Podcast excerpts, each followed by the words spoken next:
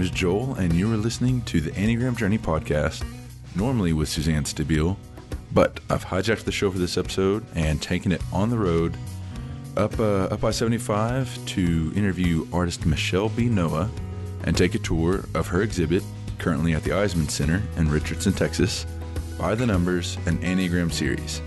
Michelle is an Enneagram 7, married to a 1. That's right, another 7 1 couple like myself and Whitney. And they have four children, all different Enneagram numbers. She walks me through her nine core number paintings, as well as the 18 wings painted in the series, and her interpretation of each personality as she painted. We also go off on a tangent or two, as a couple of sevens might, discussing the wings, phobic versus counterphobic sixes, uh, shame, anxiety, and fear, as she shows me her three triad paintings. Um, you can see the exhibit at the Eisemann Center through January 24th, and you'll find pictures that I took of each painting on the podcast page, theenneagramjourney.org. So be sure to click on over there to hopefully get a good visual of the conversation and what we were looking at as we talked. And if you're in the market to maybe purchase one of these bad boys, you can find them and more about Michelle at michellebnoah.com. And you can find her on Instagram at Current Artist Workshop. I can't let an intro go without saying you can also find a lot of great resources and upcoming events uh, from Suzanne and Joe and Life in the Trinity Ministry at lifeinthetrinityministry.com. And that includes the upcoming Grieving and Enneagram online teaching workshop with Suzanne, February 26th and 27th. I hope you enjoyed today's conversation and thank y'all so much for listening and for your support. You painted the numbers first. Yeah, let's start with the numbers and come back to the triads. Okay. So I painted a 36 by 36 of each of the nine Enneagrams. And I chose that because 36 by 36 is my most favorite size canvas to paint. I feel the most confident painting that. And so that's where I started.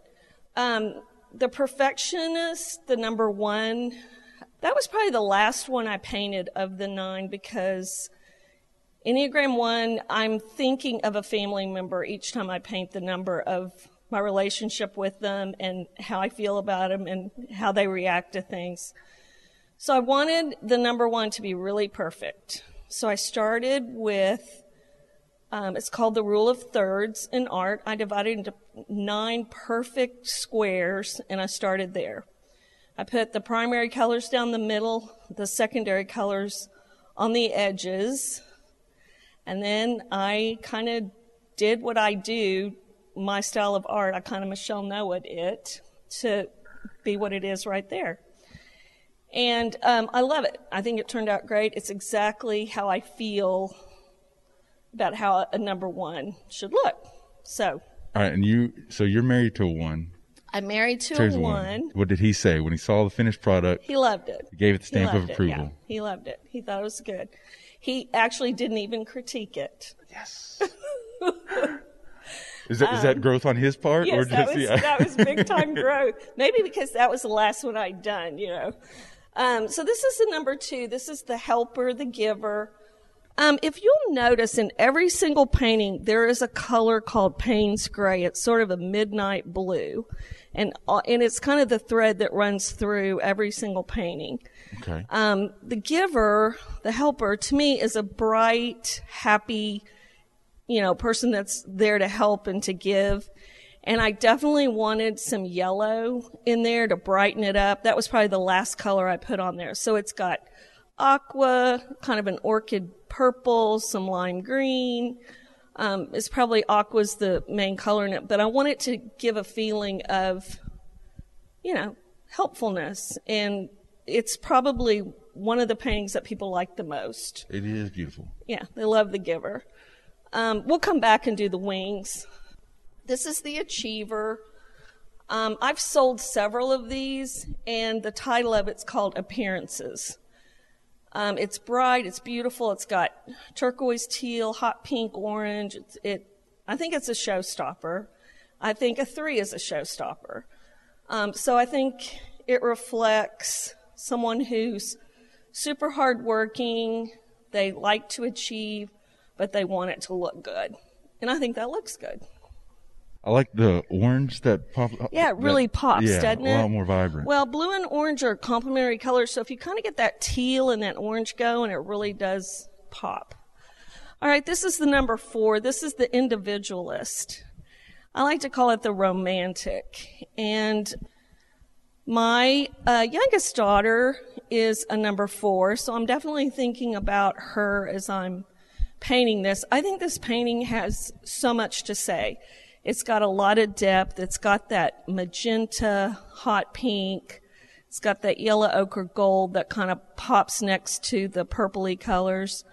Uh, but there's just a lot of depth and a lot going on there that on a four, you got to drag that out of them. You know, it's not something that they're going to freely um, share with you. And that's how I feel about this painting. I also feel like it's very unique. I feel like fours are unique. My daughter's very unique. She's very creative. She doesn't want to be like everybody else. But there's a happy side and a dark side. And I think you see that in the painting. Yeah. So this is a five investigator thinker. Um, I don't really have a five in my family, but my sister in law is definitely a five.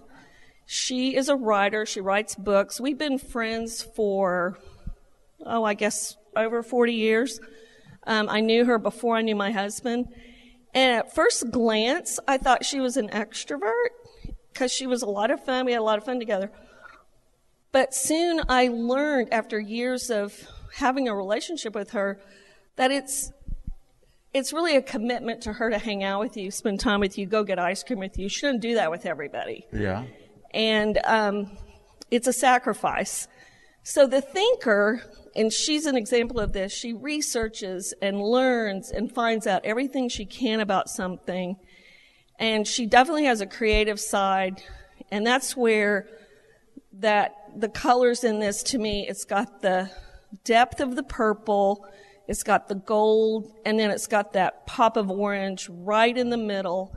And to me, it, it's an investigative person, someone who does a lot of research.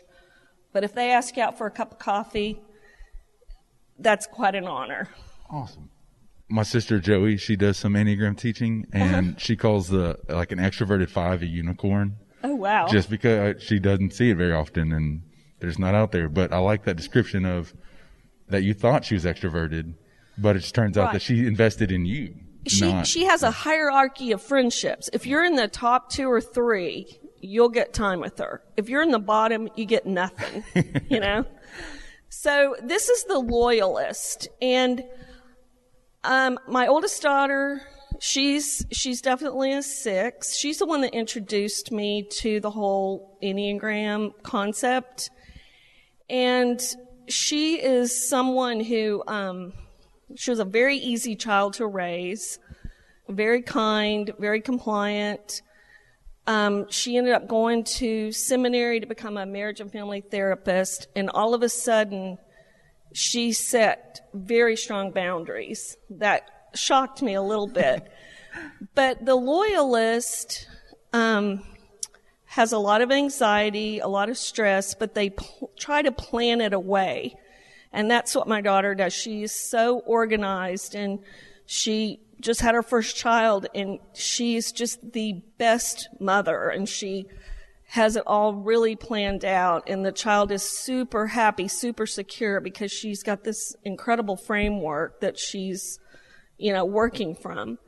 And, but there's still this overriding frenzy of anxiety that, you know, is simmering in there somewhere. But it's beautiful and it has a lot of positive things going on in there. All right, so how old is her her child now? He just turned one in October and he is the cutest, most adorable thing in the whole wide world.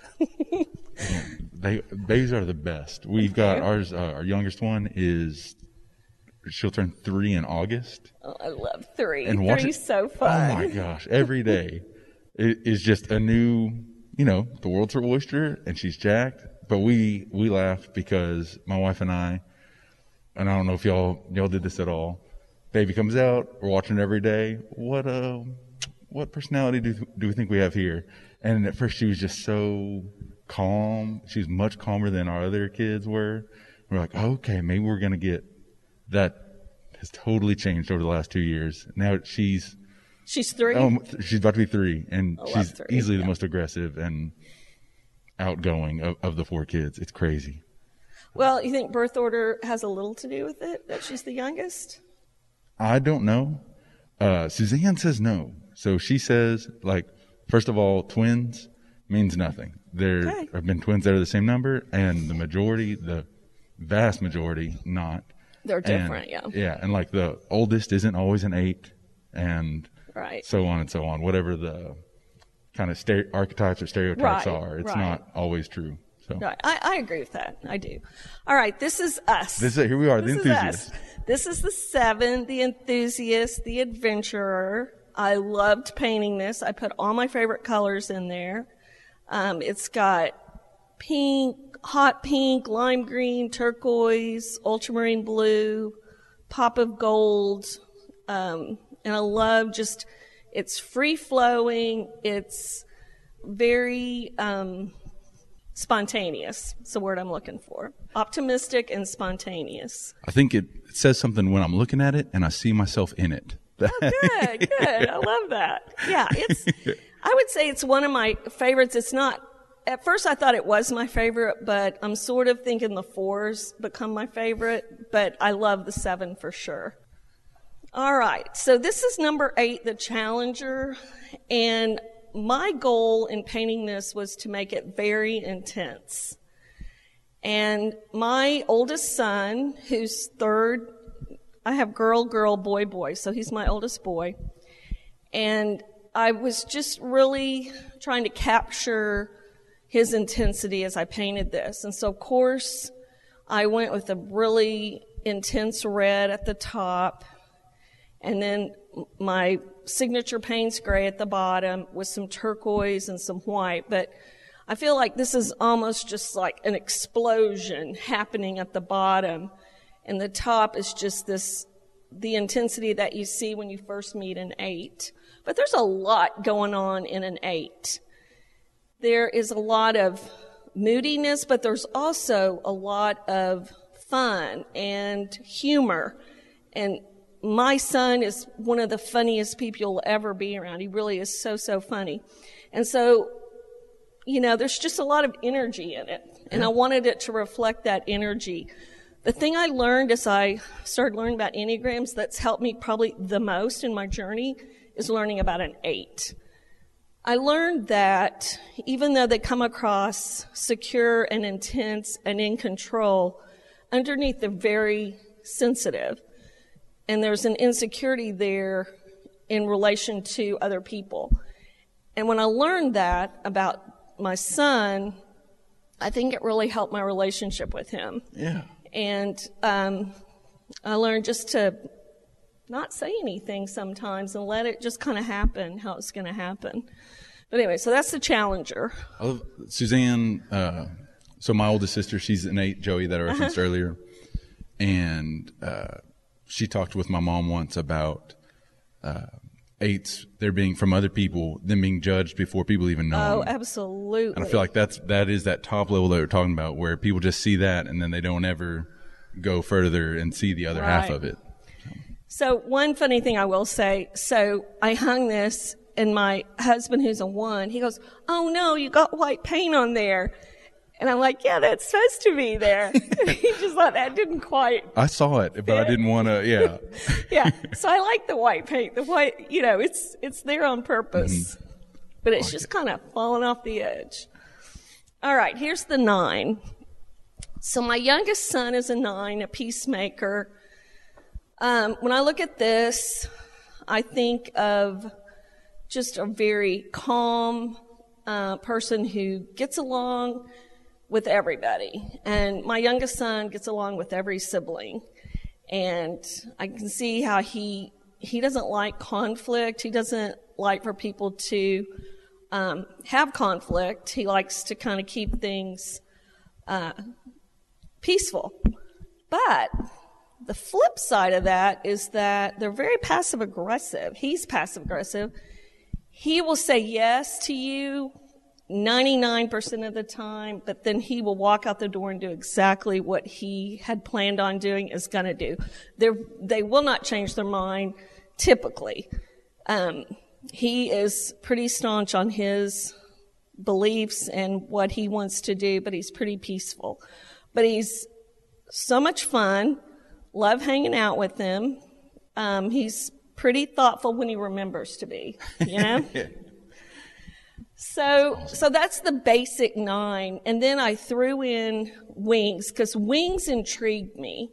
Um, because most people aren't just one thing. They have a little bit, you know, of a wing going on. Some, some people's wings are stronger than others. Um, I think the 9-1 wing, it's called the Dreamer.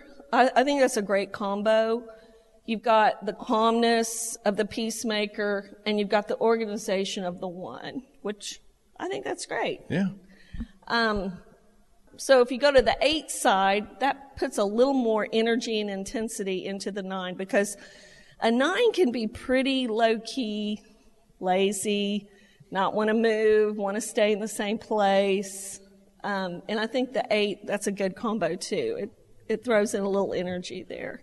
All right, before we go to the next eight n- eight numbers, I love the visual concept of the wings with the with the the main picture. So Suzanne talks about uh, her understanding of the enneagram is we have one wing, whether bigger, big or small, or for the first half of our life, and then we begin to add the second wing Oh, to get some balance in the second half. And so when you've got the way, and people will see it in the pictures, but the core number here in the middle, and then the what? So you said the 36 by 36 is the main one, and the others are Right, 12 the by others 36. are 12 by 36. So they just flank either side. They're the same. and when you kind of see that next to each other, um, Yeah. and then that was the visual I yeah. wanted to see. It's like a triad. Mm-hmm. It's got the big one and then the two small ones. Because to me, the influence is bigger on the core than Right. it is on the wing. and it's not a um, just so again people will see this it's a different painting in itself that's added to it it just looks really like i said in my the imagery of it in my head is just really beautiful so, Well, and the goal of this was to have it flow. The whole thing needs to be one visual picture of the total. yeah And the curator that hung the paintings for me, I had never seen these side by side. I'd never seen them all Oh, in a really? row. Okay. And so it was a thrill and very exciting when it all went up. And of course, he is so good at hanging it, lighting it. And there were two paintings, two of the wings that didn't quite fit. And he just said to me, he goes, I don't know about these two. I don't know if they reflect what we want them to reflect. I don't know if they flow. I said, no problem. But this was one that I, it, it needed that Payne's gray and that little darkness to flow through. So that one I repainted and there was one down there that I repainted. Okay. But it all has to flow together, I think.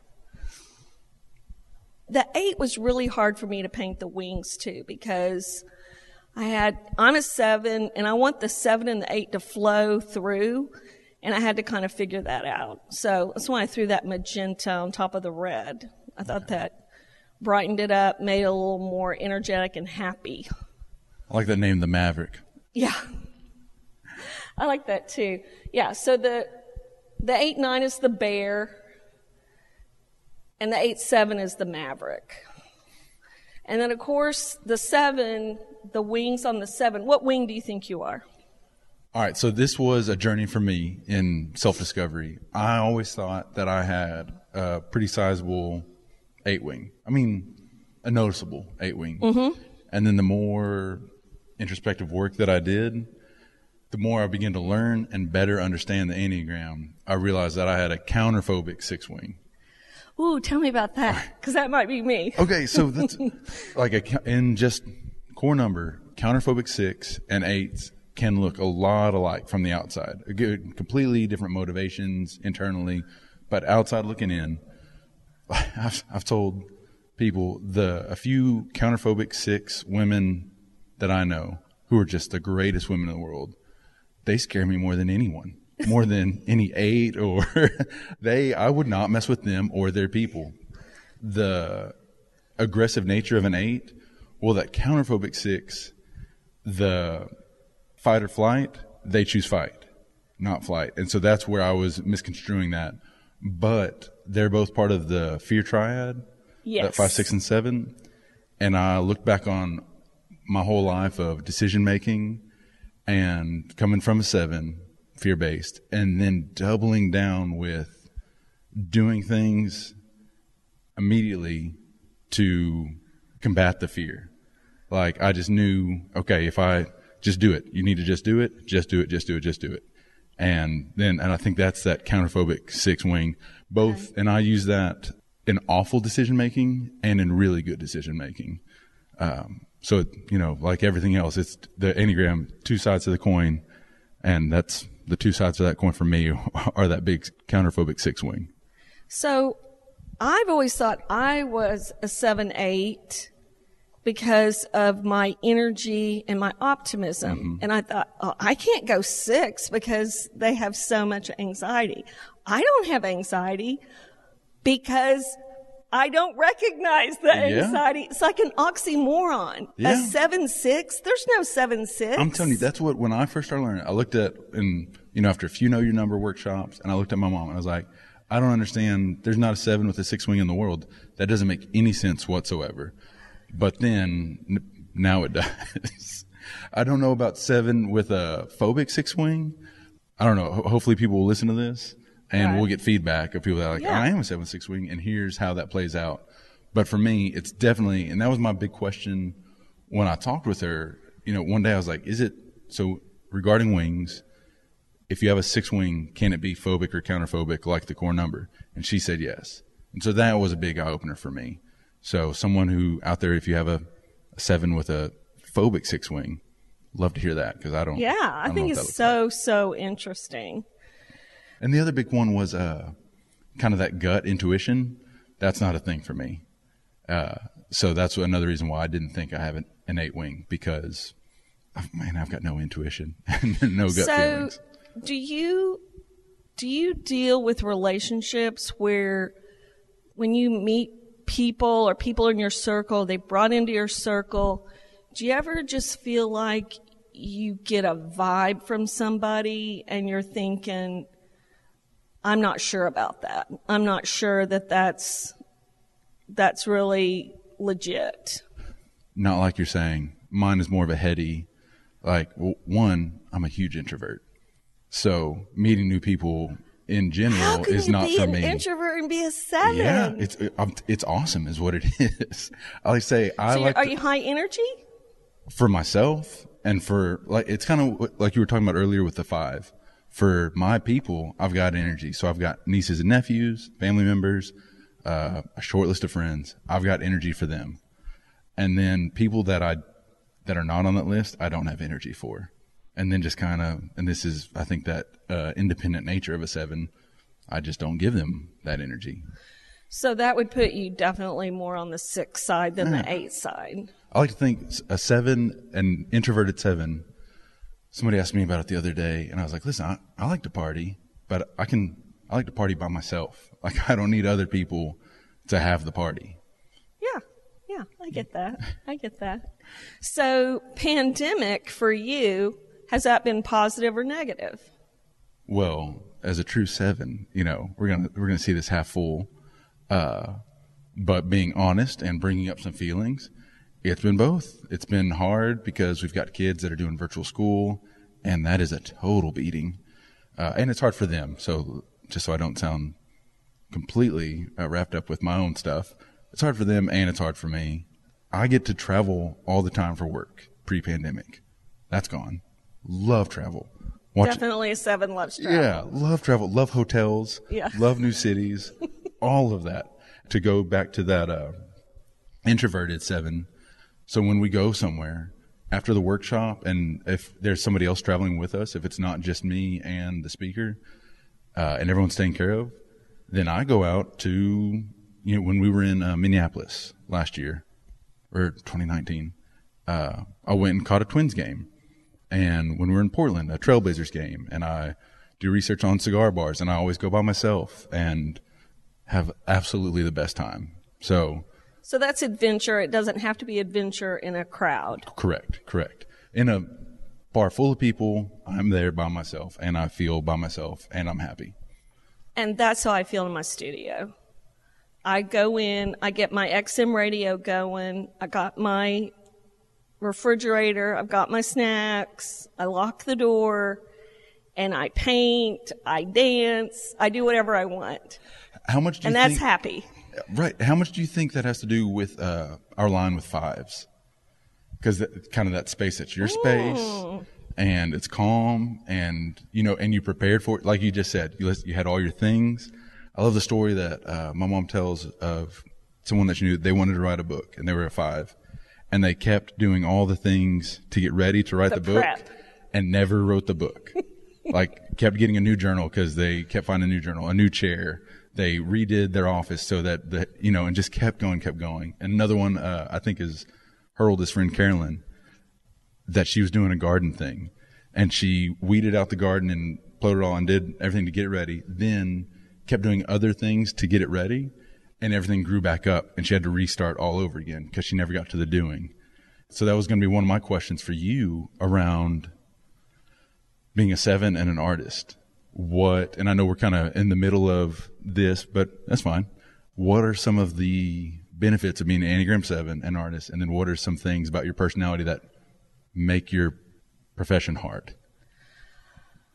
I think being a seven, being an artist is the best. I think the optimism, the energy, it keeps me moving. And I have been so productive the last two years um, because I had a goal. I like to paint in a series. I like to have a voice. I like to have my art mean something and go somewhere. And I love the energy of the Enneagram. I love how it all looks put together. And my training is printmaking. And printmakers make lots of prints and use lots of bright color ink. And so I think this show reflects my background in printmaking. And I mean, I feel like I've been kicking butt the last year. I feel like I have painted 30 hours a week. I get myself to my studio. I've got plenty of paint, plenty of canvas. I might paint two or three paintings in a day. Uh, I might stay there till eight o'clock at night. Um, so I love having my own space and being able to go when I want to go, stay as long as I want to stay, and I love having something to show for it. I resonate with everything you just said. Starting with at the beginning where you're like a goal and an objective. Everything I do has to have like a goal and an objective. I don't like reading um, fiction because I'm like, what? What am I getting from this? Besides, you know, reading is great for your mind and all that, but I would rather get some information, like some history, some knowledge, learn something new. Right. Are you the same way? I love it. Yeah. Yeah, I love it. And I'm I'm I'm pretty high energy in that I'm moving a lot. But yesterday I stayed in my pajamas and watched every playoff NFL game that came on the TV. That's all. I uh, I finished watching Game of Thrones for the second time, so I know that movies don't shows don't count the same as for fiction and nonfiction. yeah. But and then playoffs and kids. So, Right.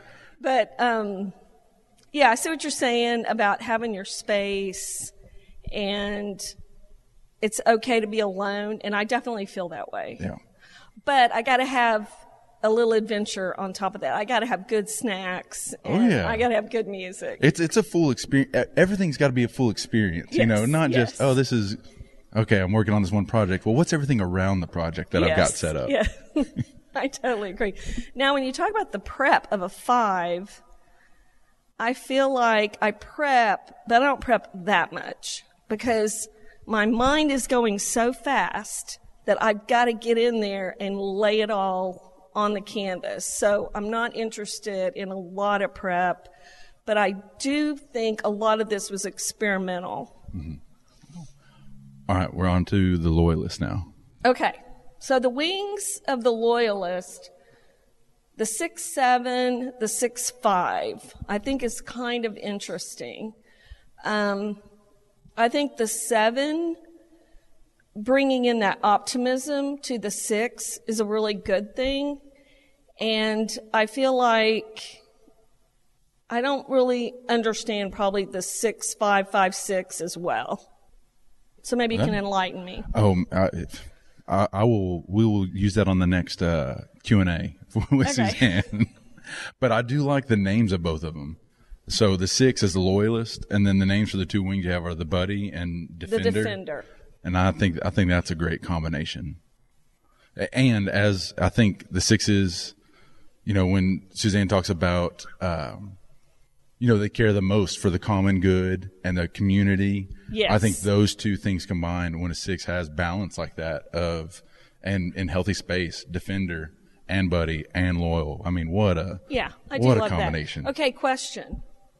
I've heard, read, don't know where, that 50% of the population might be sixes. That's what.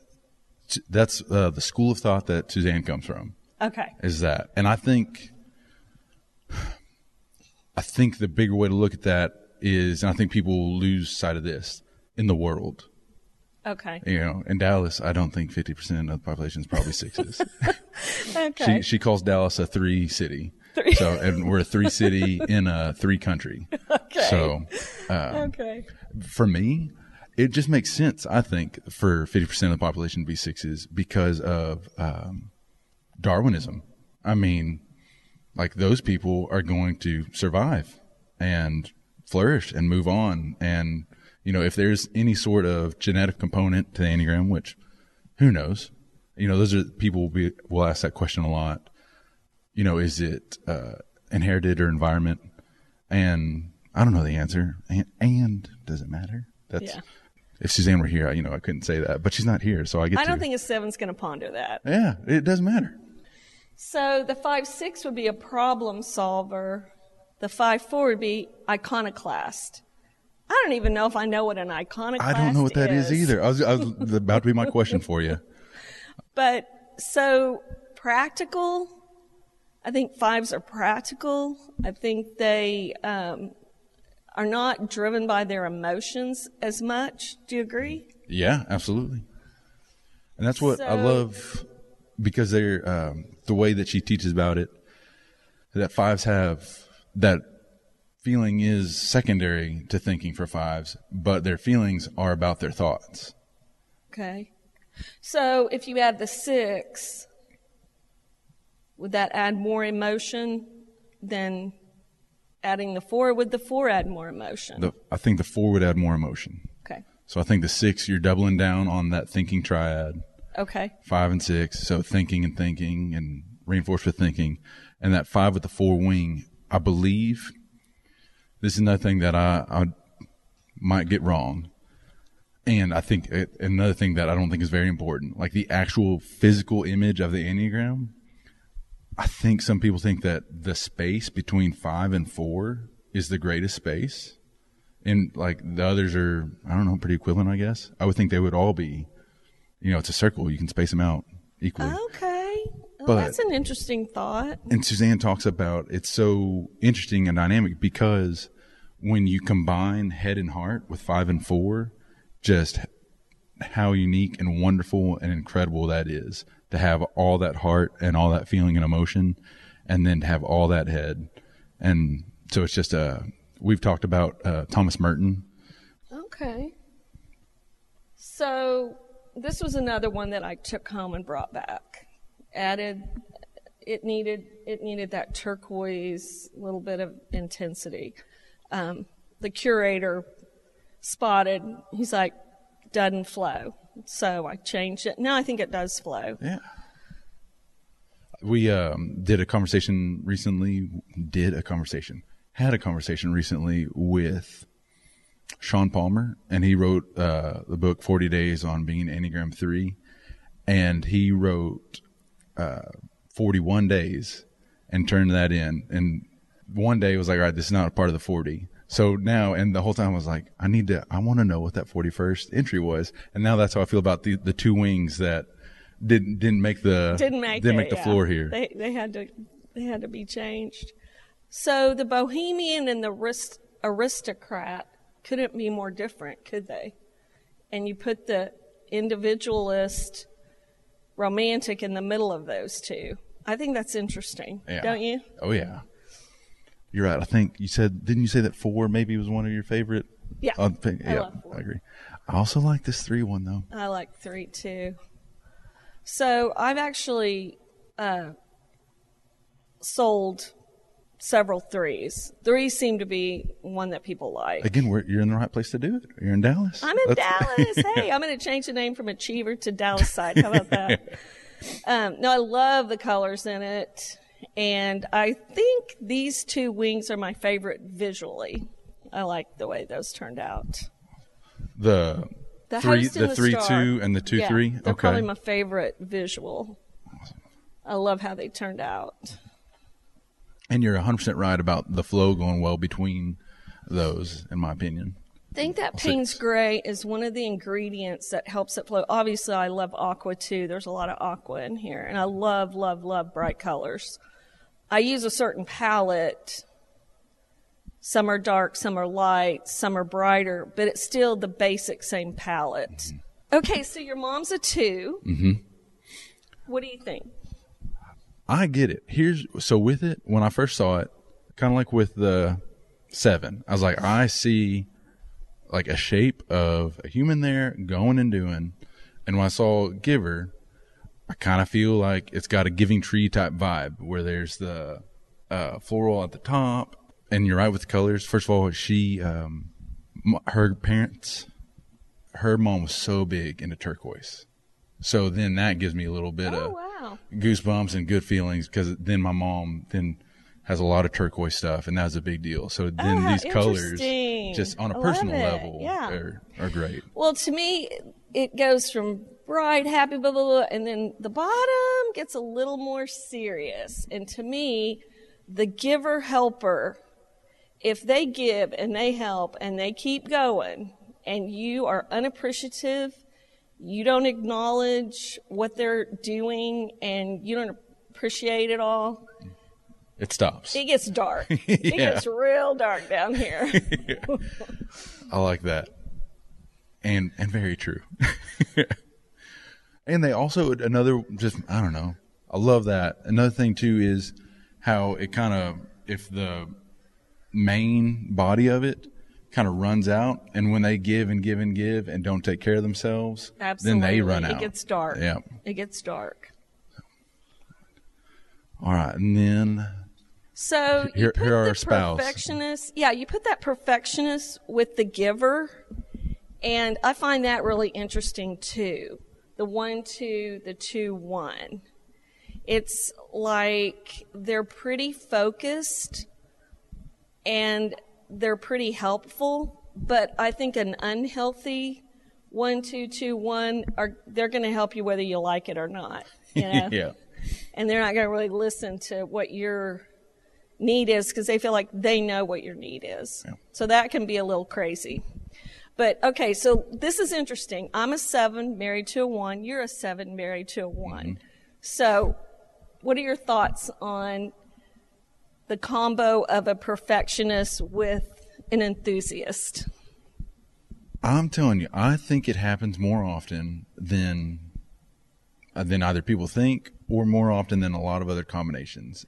And the reason being that they both can help the other one in the areas that they struggle in or don't come quite as naturally. Maybe that's a better way to, to put it. The Like areas a balance. Yes. So uh, on both the high and the low side, when I go to one space, high or low, Whitney can recognize it and understand it because it's the water she swims in. And so she gets it, and there's just next to no judgment there because she knows what's going on.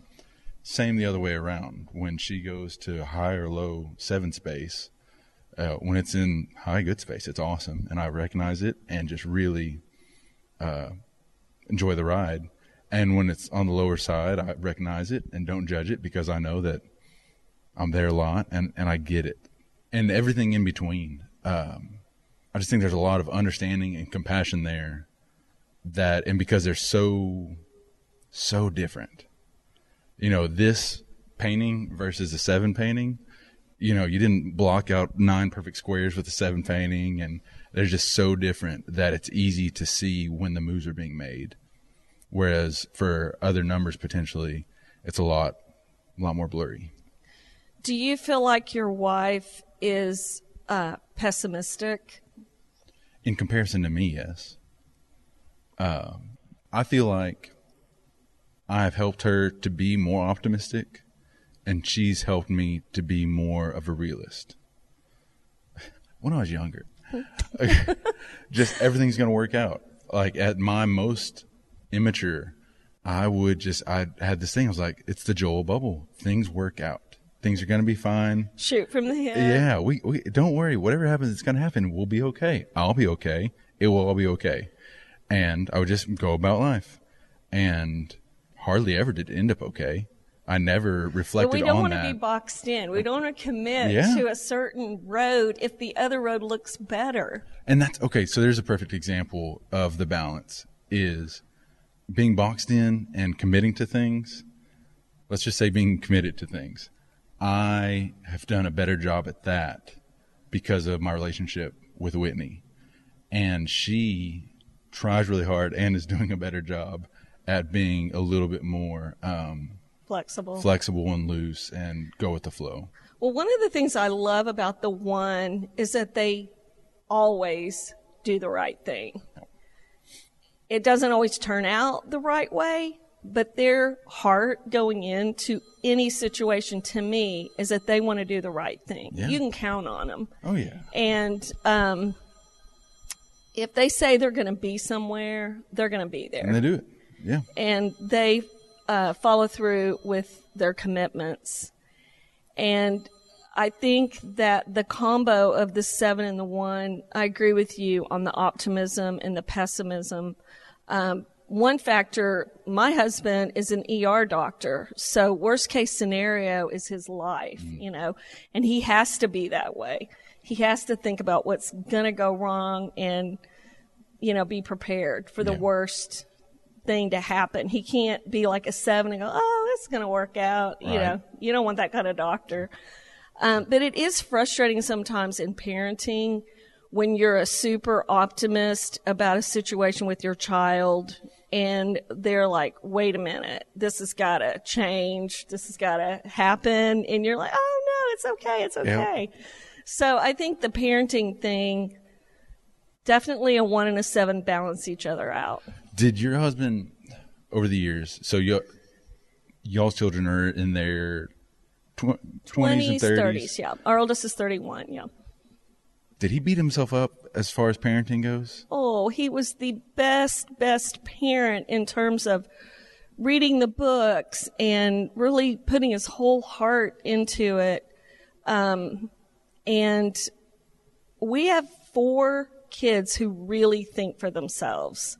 It's like, I want them to be people who, you know, understood themselves and thought for themselves, but now I feel like it has bite you in the butt sometimes. it's like, why can't you just do it the way I want you to do it?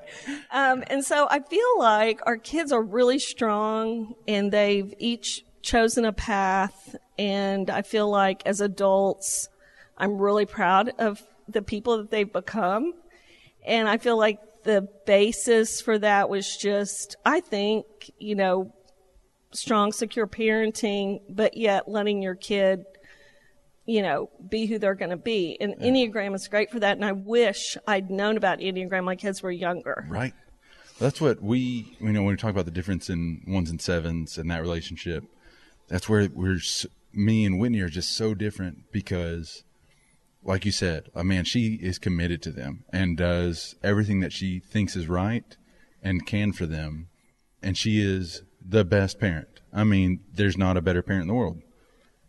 And yet she beats herself up and like second guesses herself and has all this doubt around her parenting Whereas I am not the best parent in the world. I mean, she is. She's already got that title, but I try really hard, and I'm good with it. I'm like, you know what? I'm I try to be a great parent, and my kids are healthy, and I, you know, I'm learning how to do it, and so I don't beat myself up. And I wish that I could, you know, we talk about recognize it in the other people, all these other things. I wish she could, uh, some of that could rub off on her a little bit more. The optimism. Yeah, just and about in relax about abilities. yeah, relax about how good you are at something. Yeah. So my daughter's a six and she's married to a nine. So my son-in-law's a nine, and he is a phenomenal dad. He is so calm and so proficient at things. And they've created this environment through the pandemic for my adorable grandson where I'm just really watching them um, be so strong as parents. Yeah. And they're not, they don't parent the way we parented at all. But you can just tell the outcome that this kid is so secure and so happy in this environment. And uh, I think a nine is really good for a six. I think that he really makes her feel secure and he's um, always got a, a plan, but it's a good plan that, you know, works for them. So I like that combo too. Yeah, me I think it's good. Okay, let's talk about the triads. I don't feel like I understand the triads as well as I do the core and the wings. I feel like I created the triads and I love visually how they turned out, but sometimes I don't know if I really understand what the triads really mean. I mean, I know there's the head, the heart, and the gut, and I understand, you know, about the gut and the instinct. Um, let's talk about that one first. I find this so interesting. The gut is an eight, a nine, and a one. My oldest son's an eight, my youngest son's a nine, my husband's a one. So we got this one covered. um, and I feel like um, they do have good instincts, um, the three of them, and I do see that emotion, anger play out in all three of them in a completely different way. Oh yeah. So my eight son, when he's angry, you pretty much know about it. Mm-hmm. My nine son, The passive aggressiveness they talk yeah, about. he. I mean, I've seen him mad, but he pretty much controls all that. The one, I feel like they don't get angry very often, but when they've had it, they've had it. And they can definitely let people know how mad they are, but it's so rare. Well, that's what Suzanne says. th- Exactly what you said for eight and nine. That eight, the anger is up front, in your face, Externalized. ha- handle it. Nine's internalized. Is and that the, right? the- yeah, and that the one is with the passive aggressive for nines, and that the one's anger shows up in uh, resentment, and that a big thing that she teaches with ones in anger is that most of the time, when they're angry, they're not even angry about what they're saying they're angry about. That it's displaced anger, and it's the all the anger Accumulation of things. yeah, and that they have with their inner critic and everything turned in on themselves, that then comes out towards everyone else. got it. For eights, nines, and ones, and that triad, that right underneath the surface is anger. Even if other, you know, with the other ones, the fear and anxiety for five, six, sevens, and uh, shame for twos, threes, and fours. Will you explain to me the shame part of the heart triad with the two, three, four? You have got the wrong person to explain this one for this reason. I don't sevens don't have any connection to that triad. we don't have a wing. We don't have. We don't go there in why I don't stress. understand we don't go there in security. Yeah. So shame, because of reframing, and these are all just my opinions here. Uh, because of reframing, because of being future focused, shame is hard to come by in a seven. Even when they, you know, healthy shame, like it's hard to come They by. reframe it. Yeah, and just keep moving forward and keep moving forward and keep moving forward. Well, these are the good things that came out of it, you know? Yeah, and i exactly like uh, exactly all the, all the lessons they learn until, and then here's the big teaching until a seven gets to something that can't be reframed, that they can't move past, and then that can look pretty awful and get pretty sad and tragic.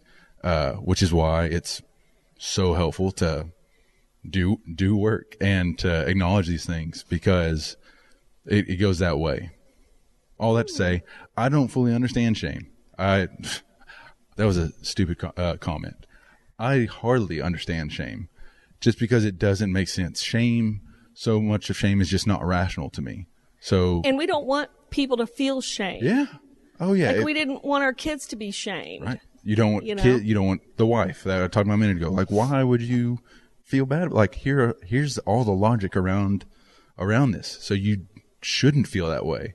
But the thing that I'm just doing a lot of work on right now, and there's so much great content thanks to people like Brene Brown and countless others around shame, acknowledging the difference between thinking and logic and feelings and emotion and the fact that there's not a um, there's no understanding to be had there. The only thing to be had is compassion.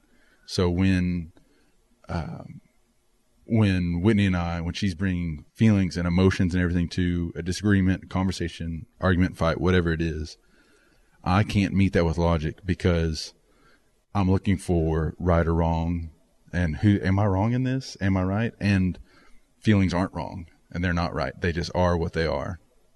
And so that's been the big thing for me is that the goal of all of all these differences between me as a thinker and people who are strong in these in emotions is not to get to like we talked about earlier in the conversation how important goals are for sevens. Hey here's the here's the goal of this project and then get there. Well there's not a finish line for it and there's not a right or wrong it is just okay this is how this other person sees the world. Again, that's the greatness of the Enneagram. This is how this other person sees the world. They're not wrong. I'm not wrong either. For I mean, you know, let's go ahead and tag that in there.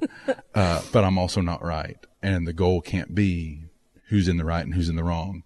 The goal just needs to be compassion and how can we move forward now with love and you know get back to to that for me to happiness. And so so I don't understand it. Don't think I ever really will. And I'm starting to be okay with that. I like that. So we go to the five, six, seven. Maybe Try maybe if I get the maybe if I get the shame print and just have that, you know, put one in the car, put one other maybe I'll start growing along with it and getting some more understanding. It'll open the door. Yeah. Um, so the dominant emotion of five, six, seven is fear and anxiety. So tell me how you think five, six, and seven respond in the head. all the fear and all the anxiety, they just start immediately with their head. So with fives, it's with the planning. You know, I've got, I, if I make a plan, if I gather the information, then that will solve the fear. I don't need to be afraid if I do that. Uh, sixes, Suzanne says that it's worst case scenario thinking and then planning around all of them, not just one. So I've got, just so you know, uh, we're standing here at the Eisemann Center and we're next to a um, ledging balcony. If there were kids here, I would be standing over here next to the wall. I have this crazy fear of kids going over ledges.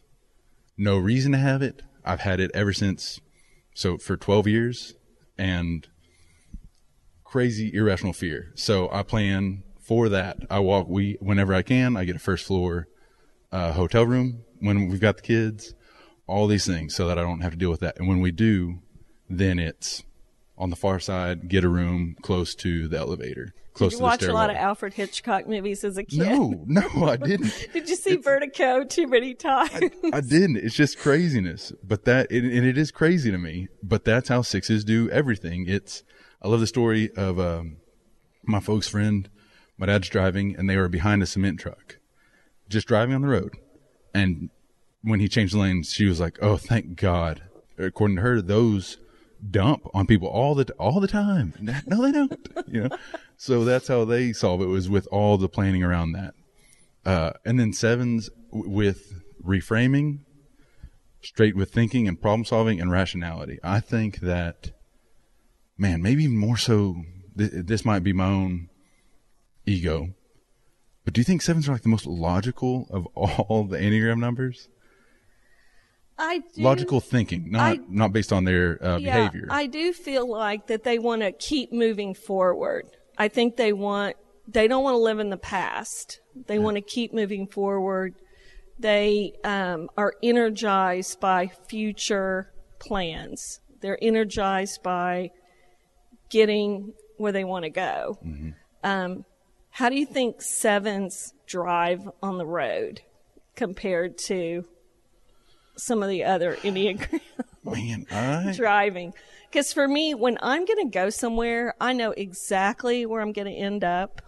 I'll Google it, but I also want to be the most efficient in driving there. Yeah. You know, I don't want to piddle around. I'm the I'm the same way with that. I'm a when we get in the car, the next stop is our location, our destination. Like we're not stuck. Don't did you- drink a big gulp. Yeah. Oh my. We um. I went to school in Conway, Arkansas for a few years, and on one tank of gas, if I filled up before I got on the highway, I got there all the way to the, to the campus and didn't have to stop. And so then when uh, started making friends, got got a girlfriend, and they, I was like, no, no, no, we're not stopping. We can go on one without stopping, one tank. It's perfect. Uh, so that was a big, big deal. And now with kids and wife, we went uh, our first vacation in the car that we drove to Colorado. Which, by the way, I gotta get your son's information. Boulder is our home away from home. Oh, My wife has the flat irons tattooed on her on her shoulder. Uh, we love Boulder. You know, we didn't make it to Denton without having stopped twice. You know, first get through up, then whatever else the other thing was. I think we we forgot something that we had to double back for. That that is a, a real growing edge for me in just having Yeah, to be I okay think a seven is pretty serious about their driving. Yeah, yeah. We, let's get there. I don't want to stop at a hotel. I don't want to stop at a hotel if we can make it in just one drive. So this summer, I wanted to see my grandson, and because of the pandemic, I had to drive. So I got my COVID test, but it never came back, the results. So I just got in my car, drove to Nashville. My brother in law lives on a farm there. So he got me a COVID test in Tennessee. Nice. And I just hung out at the farm, which was great. But I did a three week, 3,000 mile road trip by myself, and I loved it. Right? It was awesome. I'm jealous hearing about it. and Nashville holds a special place in my heart. That was the last place that we traveled to before the pandemic. So we were in we were in Nashville literally the night before that uh, tornado Oh, God. about a year ago now. All right. So what does being a seven mean to you? We off the mic just talked about you know how tests are ridiculous and how it's a journey and it's introspective. So both on the um, healthy side and the less healthy, what does being an Enneagram Seven look like for you and mean? Um, I feel like we bring a lot of energy, creativity, and fun to the table.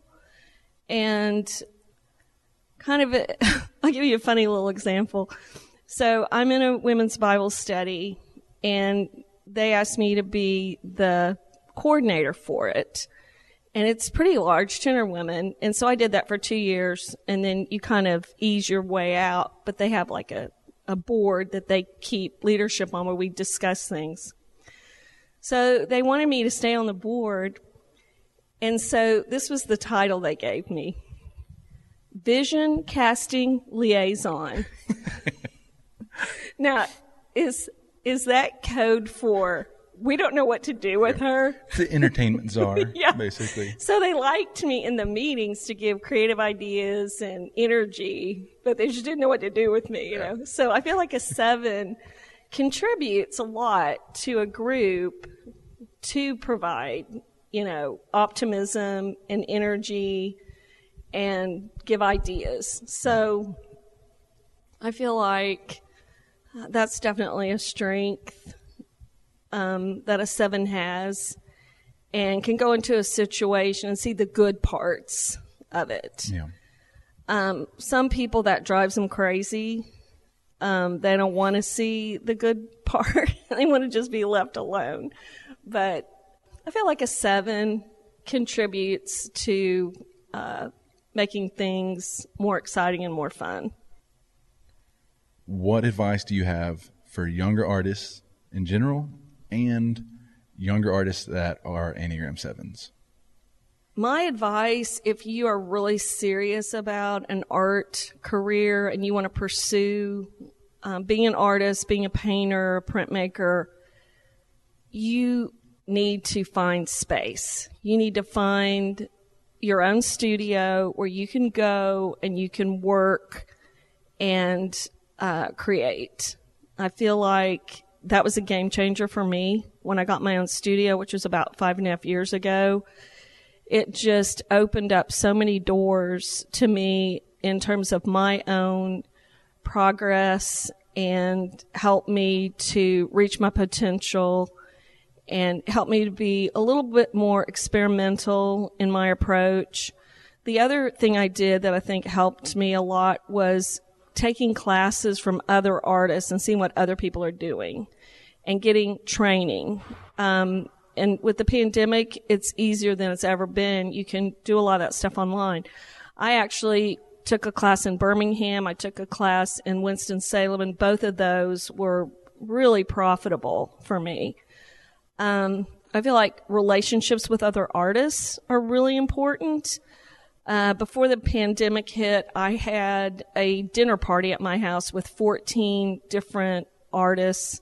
Most of them were my age. They were all women. And we had dinner together and we just talked about what we were doing and talked about our art, shared Instagram. You know, we followed each other. Um, the other thing that we discussed that night was what was what influence did our spirituality have on our art, and I think people really wanted to talk about that. So, um, yeah, so that would be my advice. Awesome. Well, this was an awesome afternoon. Thank you so much. Thank, I mean that. Thank you so much. Oh, my pleasure. I felt like we were just two friends getting together, right? and um, I really enjoyed our interaction. It was fun.